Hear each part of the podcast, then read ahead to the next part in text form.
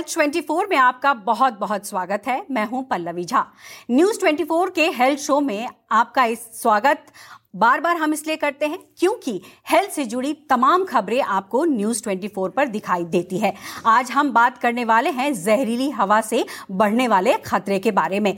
ठंड बढ़ने के साथ दिल्ली के हवा जहरीली होती है, यह आपको भी पता है। दिल्ली के अस्पतालों में मरीजों की संख्या में 30 फ़ीसदी का इजाफा देखने को मिल रहा है। ये बड़ी बात है, क्योंकि जैसे जैसे ठंड बढ़ी है वैसे वैसे जो प्रदूषण का स्तर है, वो भी बढ़ता हुआ दिखाई दे रहा है। वहीं commission for air quality and management के एक रिपोर्ट के मुताबिक 23 और 24 अक्टूबर को दिल्ली में हवा की क्वालिटी और खराब हो सकती है। जबकि पिछले चार दिनों की बात करें तो राजधानी की हवा और खराब स्तर पर पहुँच चुकी है। एम्स और सेंटर फॉर क्रॉनिक डिज़ीज़ की नई स्टडी डायबिटीज़ के मरीजों के लिए और भी ज़्यादा चौंकाने वाली है, क्योंकि ये रिपोर्ट कहती है, ये रिसर्च कहती है कि जो लोग डायबिटिक हैं, उनके शरीर में इन्फ्लेमेशन यानी किसी भी शरीर के अंग में इन्फ्लेमेशन हो जाता है। ऐसे में सोचना लाजमी है कि बढ़ते प्रदूषण में खुद को कैसे सेफ़ और फिट रखें। जहरीली हवा से बचने के लिए क्या कर सकते हैं,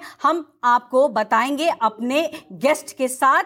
राय लेकर, समझकर, आइए इसी विषय पर हम अपने डॉक्टरों के पैनल से आपको तारुफ कराते हैं कि आज जो हमारे साथ जुड़े हैं, वो डॉक्टर कौन है और क्या महत्वपूर्ण आपको यहाँ पर वो सजेशंस देने वाले हैं। तो हमारे साथ दो बड़े डॉक्टर जो हैं, वो जुड़े हैं। सबसे पहले मैं तारुफ कराऊं डॉक्टर जी सी खलानी का।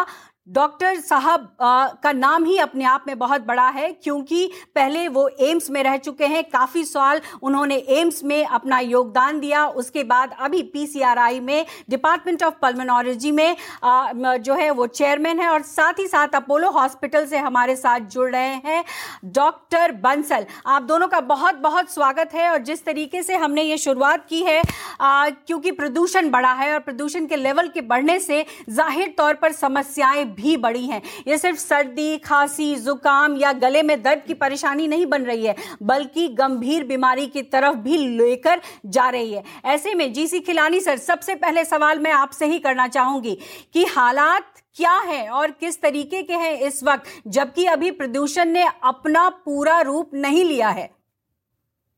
पल्लवी, एक तो शायद दिल्ली वालों की आदत हो चुकी है कि जैसे ही दिवाली का टाइम आता है तो वो गला खराब होना, शाम को थकावट हो जाना, सिर दर्द हो जाना तो ये सब जो है ना तो दिवाली के टाइम पर आता था, लेकिन लेकिन अब मैं देख रहा हूँ कि सितंबर एंड में और अक्टूबर शुरू में हमारे यहाँ जो ओपीडी में जो संख्या थी, मरीजों की, जैसे आपने बोला, तीस चालीस प्रतिशत बढ़ गई।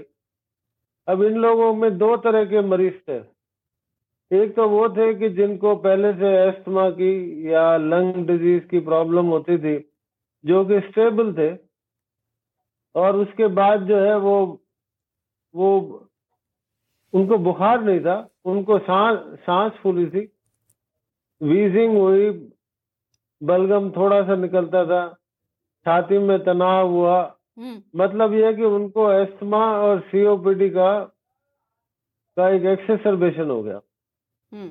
ऐसे पेशेंट अक्सर एंटीबायोटिक लेके आते हैं। हम्म, एक एक कोर्स दो कोर्स तीन कोर्स कोई उनको फ़ायदा नहीं होता। फिर फिर जब हम उनकी जाँच करते हैं तो अक्सर तो एक्सरे भी नॉर्मल होता है और, और लंग फ़ंक्शंस भी नॉर्मल होते हैं। लेकिन एक टेस्ट होता है जिसको हम fraction of exhaled nitric oxide कहते हैं जो कि एयरवे इन्फ्लामेशन को डिनोट करता है।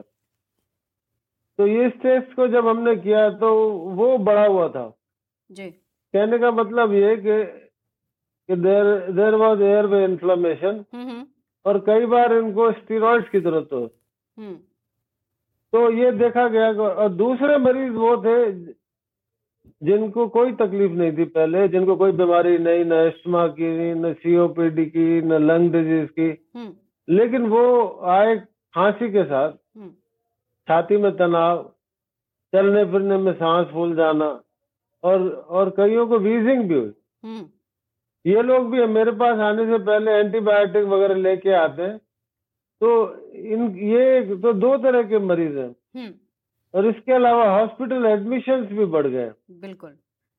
और तो इसीलिए हम चर्चा भी कर रहे हैं डॉक्टर खिलानी सर कि जिस तरीके की स्थिति है और ऐसे में लोगों को बहुत समझना ज़रूरी है कि जो लोग एहतियात भी बरत रहे हैं उनको भी परेशानी हो रही है। तो मैं यहाँ समझना चाहूँगी कि जो लोग मास्क लगा रहे हैं जो लोग इंडोर हैं वहाँ पर वो आ, जो है बाकी जो चीज़ें होती है पोल्यूशन को कम करने के लिए जैसे एयर प्योरीफायर है उसका इस्तेमाल भी कर रहे हैं। लेकिन बावजूद इसके प्रदूषण से वो बच नहीं पा रहे हैं। लाजमी है प्रदूषण वातावरण में है और इसको ऐसे कम कर पाना संभव नहीं है। तो ऐसे में हम ये आपसे समझना चाहेंगे कि जो लोग हेल्दी हैं सबसे पहले वो लोग कैसे अपने आप को बचाव करें इन तमाम चीज़ों के अलावा? देखिए ऐसा है कि इंफॉर्मेशन तो पूरी है। एक क्यू आई बढ़ जाता है। हम्म। सुबह जब धुंध होती है इसको हम टेक्निकली स्मॉक कहते हैं। एक तो ऐसे टाइम पर आदमी को अर्ली मॉर्निंग वॉक पे नहीं जाना चाहिए। हम्म। क्योंकि जब आप वॉक पे जाते हैं तो आपकी जो हवा की इनटेक होती है वो पाँच गुना हो जाती है। और वो आप जब एक्सरसाइज करते हैं जब एक्सरसाइज करते हैं तो आपका नाक का जो फ़िल्टर होता है वो बाईपास हो जाता है क्योंकि आदमी अक्सर मुँह से सांस लेता है। तो इसलिए ये सलाह है कि सुबह जो है अर्ली मॉर्निंग जब स्मॉग हो धुंध हो उस समय उस समय वॉक पे ना जाए। दूसरी बात यह है कि, कि मास्क का जो साधारण मास्क होता है उसका कोई फ़ायदा नहीं होता इस कंडीशन में। तो इसलिए ये ना सोचे कि आपने कपड़े का मास्क लगा लिया या या सर्जिकल मास्क लगा लिया। अगर कुछ किसी मास्क का कुछ फ़ायदा हो सकता है तो वो एन नाइन्टी फाइव मास्क का हो हम्म, सकता है। हम्म, हम्म, दूसरी बात है कि जो एयर प्यूरिफायर्स है उनका हेल्दी लोगों के लिए कोई फ़ायदा नहीं। जिनको क्रॉनिक लंग डिज़ीज़ है जो ऑक्सीजन पे रहते हैं या जिनको जिनको हार्ट डिज़ीज़ है जो वृद्धावस्था में है तो वो लोग अगर कमरे में बंद होके बैठ सकते हैं खिड़की दरवाजे बिल्कुल बंद करने पड़ेंगे और फिर एयर प्यूरिफायर यूज़ करेंगे तो हम सोचते हैं कि उससे थोड़ा सा फ़ायदा होगा। बिल्कुल। लेकिन वैज्ञानिक प्रमाण की बात करें हम्म। तो एयर प्यूरिफायर की कोई वैल्यू नहीं। वैल्यू नहीं है। ज़ाहिर तौर पर यह समझना भी ज़रूरी है कि जो लोग मार्केट जाकर एयर प्यूरिफायर खरीद रहे हैं और ये सोच रहे हैं कि प्रदूषण कम होगा देखिए इससे प्रदूषण कम नहीं हो सकता इसके क्योंकि वैज्ञानिक प्रमाण नहीं है और डॉक्टर खिलानी बता भी रहे हैं। डॉक्टर बंसल आपको यहाँ पर जोड़ना चाहूँगी चूँकि प्रदूषण से कई बीमारियाँ हो रही हैं और हमने शुरुआत में चर्चा ज़रूर की कि देखिए सर्दी खांसी बुखार ये तमाम चीज़ें तो हो ही रही हैं। लेकिन डायबिटीज़ को लेकर भी स्टडी आई है कैंसर जैसी समस्याएँ हो रही हैं। हार्ट को परेशानी हो रही चूँकि आप हार्ट सर्जन हैं मैं समझना चाहूँगी कि प्रदूषण अगर बढ़ा तो क्या दिल धड़कना बंद कर सकता है? तो प्रदूषण यानी पोल्यूशन एक इरिटेंट है हमारी बॉडी के लिए। जैसे कि अभी किलानी सर ने बोला कि इन्फ्लेमेशन बढ़ जाती है इससे। हम्म। उससे होता है क्या है कि पूरी बॉडी में इन्फ्लेमेशन बढ़ेगी पहले लंग्स में बढ़ेगी फिर ब्लड वेसल्स में बढ़ेगी। तो इन्फ्लेमेशन जब बढ़ती है तो वो पूरा सिस्टमिक प्रॉब्लम क्रिएट करती है। सिस्टमिक मतलब पूरे शरीर में। पूरे शरीर की ब्लड वेसल्स में इन्फ्लेमेशन बढ़ने से सूजन आ जाती है। उसी के कारण हार्ट अटैक भी हो सकते हैं। उसी के कारण डायबिटीज़ जो कि स्ट्रेस इंड्यूस डायबिटीज़ होती है वो भी हो सकती है। डायबिटीज़ हम्म। सिर्फ़ खान पीने से नहीं होती है। हम्म। बहुत बारी देखा गया है कि किसी भी सर्जरी के बाद भी ब्लड शुगर लेवल बढ़ जाती है। वो stress induced high blood sugars होते हैं हम्म। तो अगर किसी की किसी को पहले ही टेंडेंसी है उसके ऊपर पोल्यूशन की वजह से इन्फ्लेमेशन होने लगी उसकी वजह से डायबिटीज़ के इंसिडेंस बढ़ जाते हैं हम्म। और ऐसे ही हार्ट डिज़ीज़ के इंसिडेंस भी बढ़ जाते हैं बिल्कुल। जैसा आपने कहा, एक समस्या लोगों की इधर ये भी देखी जा रही है कि अगर प्रदूषण का स्तर बढ़ता है ए बढ़ता है तो कान और आँख, ये दोनों भी बहुत ज़्यादा जो है गंभीर हो जाते हैं और काफ़ी तरह की परेशानियाँ देखने को मिलती है। तो ऐसे में ये समझना चाहूँगी डॉक्टर खिलानी आपसे ही, क्या इसकी भी समस्या बढ़ जाती है प्रदूषण के दिनों में? आप, ये जो आँख में इरिटेशन होता है आँखों में पान, पानी आ सकता है और इसमें इरिटेंट कंजंक्टिवाइटिस होती है हम्म। जो जो गल कान की प्रॉब्लम होती है वो इसलिए होती है कि बेसिकली गले में इन्फ्लामेशन होता है गले नाक का और कान का एक डायरेक्ट रिलेशन होता है एक ट्यूब के ज़रिए हम्म। इसको हम यूस्टेकियन ट्यूब कहते हैं हम्म। तो इसको ये ब्लॉक होने की वजह से कान की भी प्रॉब्लम हो, होती है कान में दर्द भी हो सकता है सिर में दर्द भी हो सकता है लेकिन प्राइमरीली ये गले को और साइनस को और नाक को अफेक्ट करता है इस वजह से तकलीफ़ होती है। जी डॉक्टर खिलानी यहाँ पर एक जानकारी जिस तरीके से आई है कि एम्स और सेंटर फॉर क्रॉनिक डिज़ीज़ ने 12,000 लोगों पर एक स्टडी की थी जिसमें चेन्नई और दिल्ली को शामिल किया गया था। और दिल्ली में देखा गया कि डायबिटीज़ के पेशेंट्स जो थे या नहीं थे उनमें प्रदूषण की वजह से डायबिटीज़ की जो बीमारी है वो बहुत ज़्यादा बढ़ गई। तो ऐसे में ये कहा जा सकता है कि जो लोग डायबिटिक हैं या जो नहीं है अगर वो प्रदूषण के क्षेत्र में रहते हैं या प्रदूषण की जो आबो हवा है उनको इफ़ेक्ट करती है तो वो डायबिटीज़ के शिकार हो सकते हैं? इसका तो मुझे तय नहीं है कि प्रदूषण से डायबिटीज़ डेवलप हो जाए हालाँकि कुछ प्रमाण है। हम्म। लेकिन डायबिटीज़ की कॉम्प्लिकेशन जो होती है वो कई तरह से होती है। वो जो माइक्रो वेस्ट जो होते हैं आती हैं चाहे वो आँख की रेटाइना हो चाहे हार्ट की ब्लड वेसल हो या पेरिफेरल ब्लड हार्ट अटैक्स होते हैं ब्रेन अटैक्स होते हैं। तो ये डायबिटीज़ की वजह से होते हैं डायबिटीज़ लोगों में ज़्यादा होते हैं।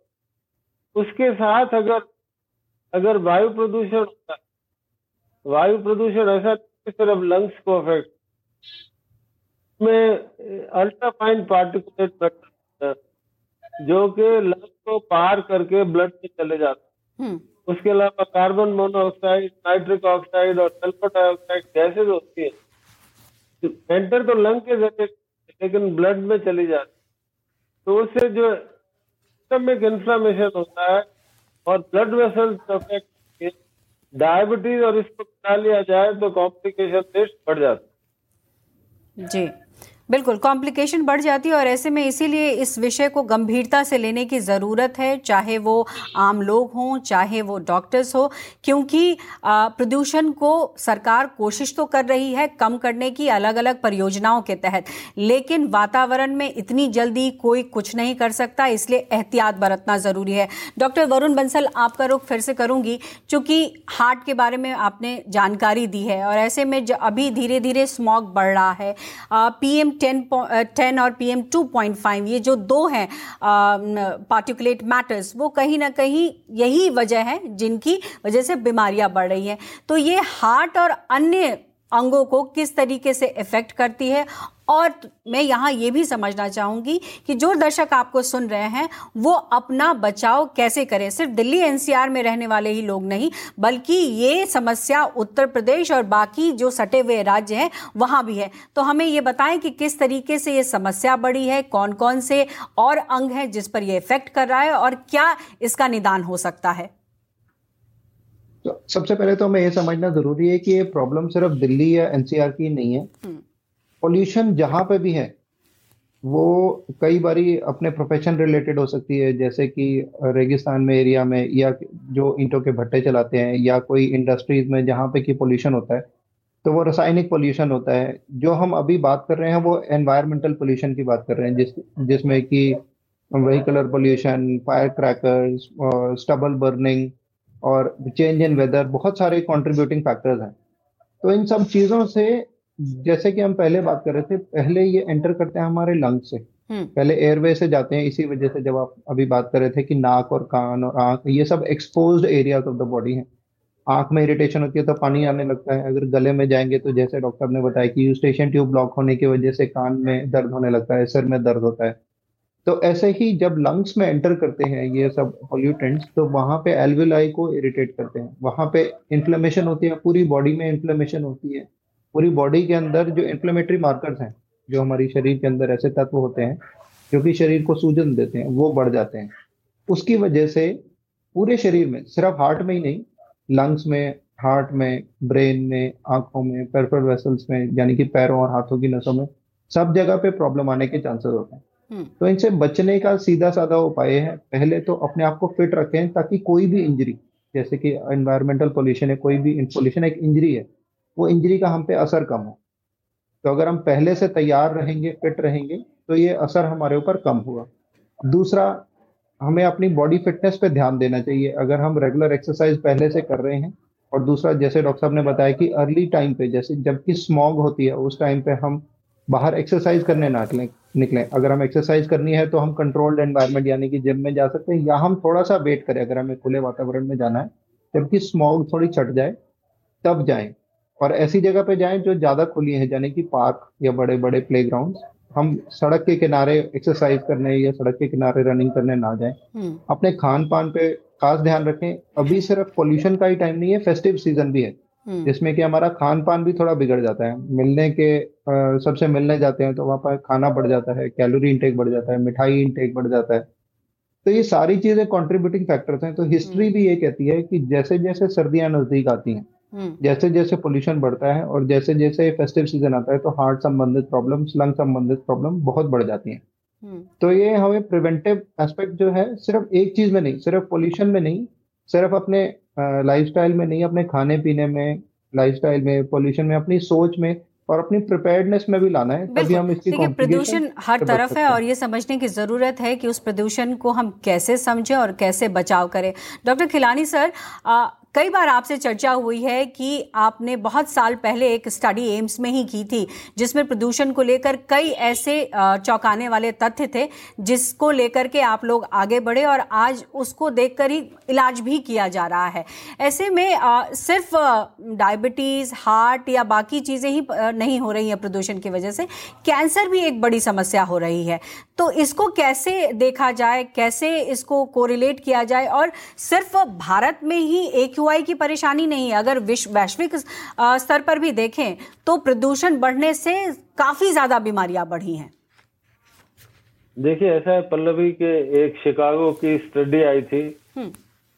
करीब डेढ़ महीना पहले जिसमें ये पता चला कि जो भारतीयों का जो जीवन काल है वो पाँच दशमलव तीन साल कम हो रहा है। हम्म। और दिल्ली का जो जीवन काल है, वो ग्यारह दशमलव साल कम हो रहा है।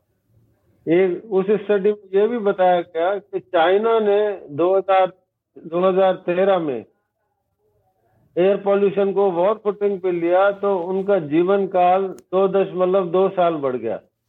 कहने का मतलब ये है कि ऐसा नहीं है कि वायु प्रदूषण सिर्फ़ खांसी करता है या सांस में तकलीफ़ करता है। हमारे हर सिस्टम को अफेक्ट करता है। लंग कैंसर की बात करें तो जैसे डीजल एमिशन है, वो डायरेक्टली लंग कैंसर करता है। सीओपीडी जो कि third leading cause of death है all over the country and also in India western world में 90 परसेंट से ज़्यादा स्मोकर्स होते हैं। लेकिन इंडिया में 50 परसेंट सीओपीडी जो है, वो एयर पॉल्यूशन की वजह से होता है। बिल्कुल। ब्रेन अटैक्स होते हैं हेमीप्लीजिया होते हैं, हर तरह का कैंसर चाहे वो पेट का कैंसर हो, चाहे वो लंग का कैंसर हो, चाहे वो किडनी का कैंसर हो, सारे कैंसर जो है ना वायु प्रदूषण की वजह से बढ़ जाते हैं। तो इसलिए ये कहना गलत होगा कि सिर्फ़ लंग या हार्ट को अफेक्ट करता है। जो स्टडी हुई थी एम्स में कई कई साल पहले, उसमें ये देखा गया था कि कि वायु प्रदूषण से प्रदूषण से जो इमरजेंसी विज़िट हैं वो 22 प्रतिशत बढ़ जाती है हार्ट। अटैक से सीओपीडी से और और एस्थमा हम्म। उसके बाद तो एक दूसरी स्टडी हुई थी उसमें ये देख ये रिट्रोस्पेक्टिव स्टडी हुई थी कि दिल्ली एरिया पीएम टेन दस पढ़ने से मोर्टेलिटी बढ़ जाती हम्म। ये टेरिक की स्टडी में मैं कंसल्टेंट था। तो प्रमाण तो बहुत है हमारे लेकिन अब एक्शन लेने का समय आ गया है। जी। तो इसी पर यह सवाल भी उठता है सर कि जो भारत सरकार हो चाहे राज्य सरकार हो वो अपने लेवल पर कई कदम उठा रही है ग्राफ लगा रही है और भी कई ऐसे कदम उठाए गए हैं जिससे कि पोल्यूशन को कम किया जाए। But as a doctor as a विशेषज्ञ आप क्या और सलाह देना चाहेंगे जिससे कि पोल्यूशन के खतरे को कम किया जा सके और ये जो बढ़ता जा रहा है उसके लेवल में कमी आ सके? देखिए जो ग्रैप है ना ये ये इमरजेंसी रेस्पॉन्स है। लेकिन लॉन्ग टर्म की बात करें तो 40 प्रतिशत प्रदूषण जो है ना व्हीकल से होता है। हम्म। उसके अलावा इंडस्ट्री से होता है जो कोल एक बहुत बड़ा बहुत बड़ा फैक्टर है। अनऑर्गेनाइज कंस्ट्रक्शन है। तो ये सब जो है प्रिवेंटेबल है। ना अगर हम फ्यूल की बात करें तो अब जैसे C N G start C N G बढ़ता जा रहा है। Electrical vehicle big silver lining इसके बाद बायोफ्यूल जो आ रहा है, वो वो भी एक बहुत बड़ा एक फैक्टर है। तो इंजन क्वालिटी और फ्यूल क्वालिटी वो इम्पोर्टेंट है। अब आप इलेक्ट्रिकल व्हीकल की बात करें तो वो फिर इलेक्ट्रिसिटी कहाँ से जनरेट होती? हम्म। वो कोल से जनरेट होती।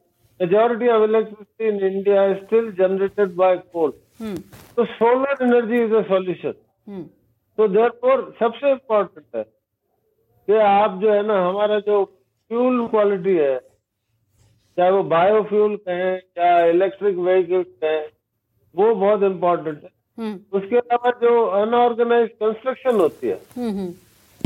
अगर हम कंट्रोल करें वो तो बिल्कुल मैन मेड है। उसके लिए तो छोटे छोटे कदम उठाने पड़ते हैं उसके लिए इम्प्लीमेंटेशन बहुत ज़रूरी है। और तीसरी बात अगर हमारे हम अगर सोलर एनर्जी को बढ़ाएँगे तो हमारे कोल कंजप्शन कम जाएगा। अगर ये करेंगे तो मेरे ख्याल से बहुत कुछ हो सकता है। चलिए, बहुत महत्वपूर्ण जानकारी है, सर। ऐसे में ये भी समझना ज़रूरी है कि जो लोग अपने काम के लिए रोज़ाना निकलते हैं, उनकी मजबूरी है कि वो सुबह भी निकलें, रात को देर से लौटें। कोई बाइक पे जाता, जा रहा होता है, कोई रिक्शे से जा रहा होता है। तो ऐसे में, ऐसे गुब्बारे से बच पाना तो बहुत मुश्किल होता है। लेकिन आप लोगों ने जिस तरीके से बताया है कि कुछ एहतियात हैं जो बरते जा सकते हैं, लेकिन ये सवाल खड़ा होता है कि इस प्रदूषण में सबसे ज़्यादा खतरा किसको है? क्या सिर्फ़ बुज़ुर्गों के है को है या फिर बच्चे और युवा भी उतने ही प्रभावित हो रहे हैं? देखिए ऐसा है कि जो बच्चे उनका डेवलपमेंट जो है ना लंग का डेवलपमेंट और शरीर का डेवलपमेंट एक स्टडी हुई थी बहुत साल पहले जहाँ दिल्ली के बच्चों के लंग फ़ंक्शन कंपेयर कहते तिरुपति के बच्चों के। तो उसमें देखा गया है कि दिल्ली के बच्चों का जो लंग फ़ंक्शन थे हम्म।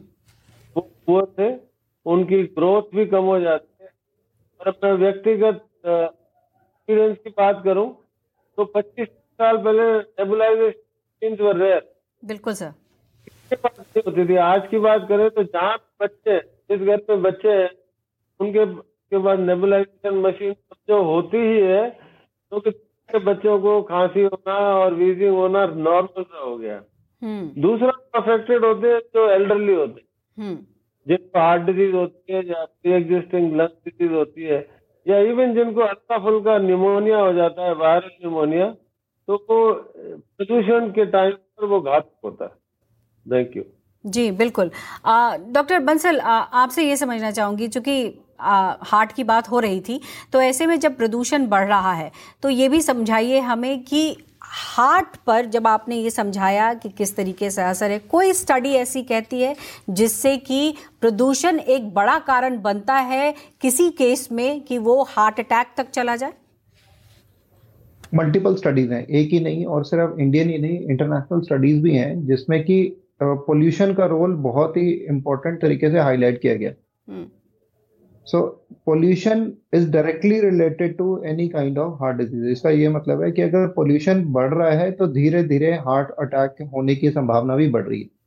तो जिन भी पेशेंट्स में पहले से हार्ट अटैक होने की संभावना है अगर 20 परसेंट है 30 परसेंट है तो वो बढ़ के कुछ परसेंटेज काफ़ी बढ़ जाएगी। और अगर ऑलरेडी पेशेंट रिस्क पे हैं जो पेशेंट डायबिटिक हैं जिनको हाई हाई ब्लड प्रेशर रहता है जिनकी एज जाता है और अब तो ये मिडिल एज में भी होने लगा है हम्म। जो कि एक्सपोज है उनमें हार्ट अटैक के चांसेस बहुत बढ़ जाते हैं।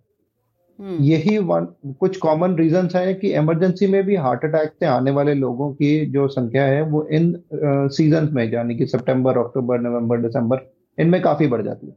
जी तो ऐसे में क्या एहतियात बरतनी चाहिए डॉक्टर साहब जो हार्ट के पेशेंट हैं?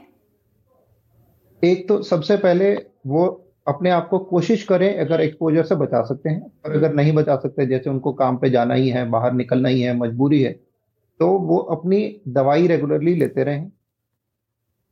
उसके बाद पहले बात रेगुलर एक्सरसाइज करते रहें कंट्रोल्ड एनवायरनमेंट में अगर कर सकते हैं। अगर कोई प्रॉब्लम आती है तो वो जल्दी कंसल्टेशन ले लें। नजरअंदाज ना करें, कोई भी प्रॉब्लम हो कि आज प्रॉब्लम है और कल परसों हम देख लेंगे, घर पे हम कुछ इलाज अपना करके देख लें। घर पे इलाज करना है तो सबसे पहले पोल्यूशन से बच के अगर स्टीम ले सकें नेबुलाइजेशन से भी पहले गर्म पानी की भाप ले सकें, वो एयरवेज को सूदन करता है मतलब उसको आराम देता है हमें पोल्यूशन के इफ़ेक्ट से थोड़ा सा बचाता है। और अगर कोई प्रॉब्लम होती है तो सबसे पहले सबसे नज़दीक वाले डॉक्टर को या अपने जो भरोसे वाले डॉक्टर को, अपने फैमिली डॉक्टर को कंसल्ट जल्दी कर लें। ये कुछ कुछ छोटी छोटी चीज़ें हैं जो हर इंसान को अपनी प्रैक्टिस में लानी चाहिए। अपने आप से अपना इलाज करने की कोशिश नहीं करनी चाहिए। बिल्कुल, और यही ज़रूरी भी है, क्योंकि आप डॉक्टर नहीं हैं, डॉक्टर जो होते हैं, वो पढ़ लेकर एक तरीके से कहें विशेषज्ञ बनते हैं ताकि आपको सही सलाह दे, और इसीलिए ज़रूरी है कि अगर कोई समस्या है तो सीधे आप डॉक्टर को संपर्क करें और वो जो आपको बताते हैं उसको फॉलो करें। आप लोगों का बहुत बहुत शुक्रिया, आप लोगों ने बहुत कीमती समय निकाला हमारे दर्शकों के लिए। तो प्रदूषण आज वैश्विक समस्या बन गई है और देश में वायु वायु प्रदूषण की वजह से मरीजों की संख्या तीस फ़ीसदी बढ़ गई है। सर्दियों की शुरुआत में स्मॉग और बढ़ता ए आपको मरीज़ बना सकता है। लिहाजा ज़रूरी है कि आप सेहत के प्रति जागरूक रहें और एहतियात बरतें। अब मुझे दीजिए इजाज़त और खबरों के लिए देखते रहिए न्यूज़ ट्वेंटी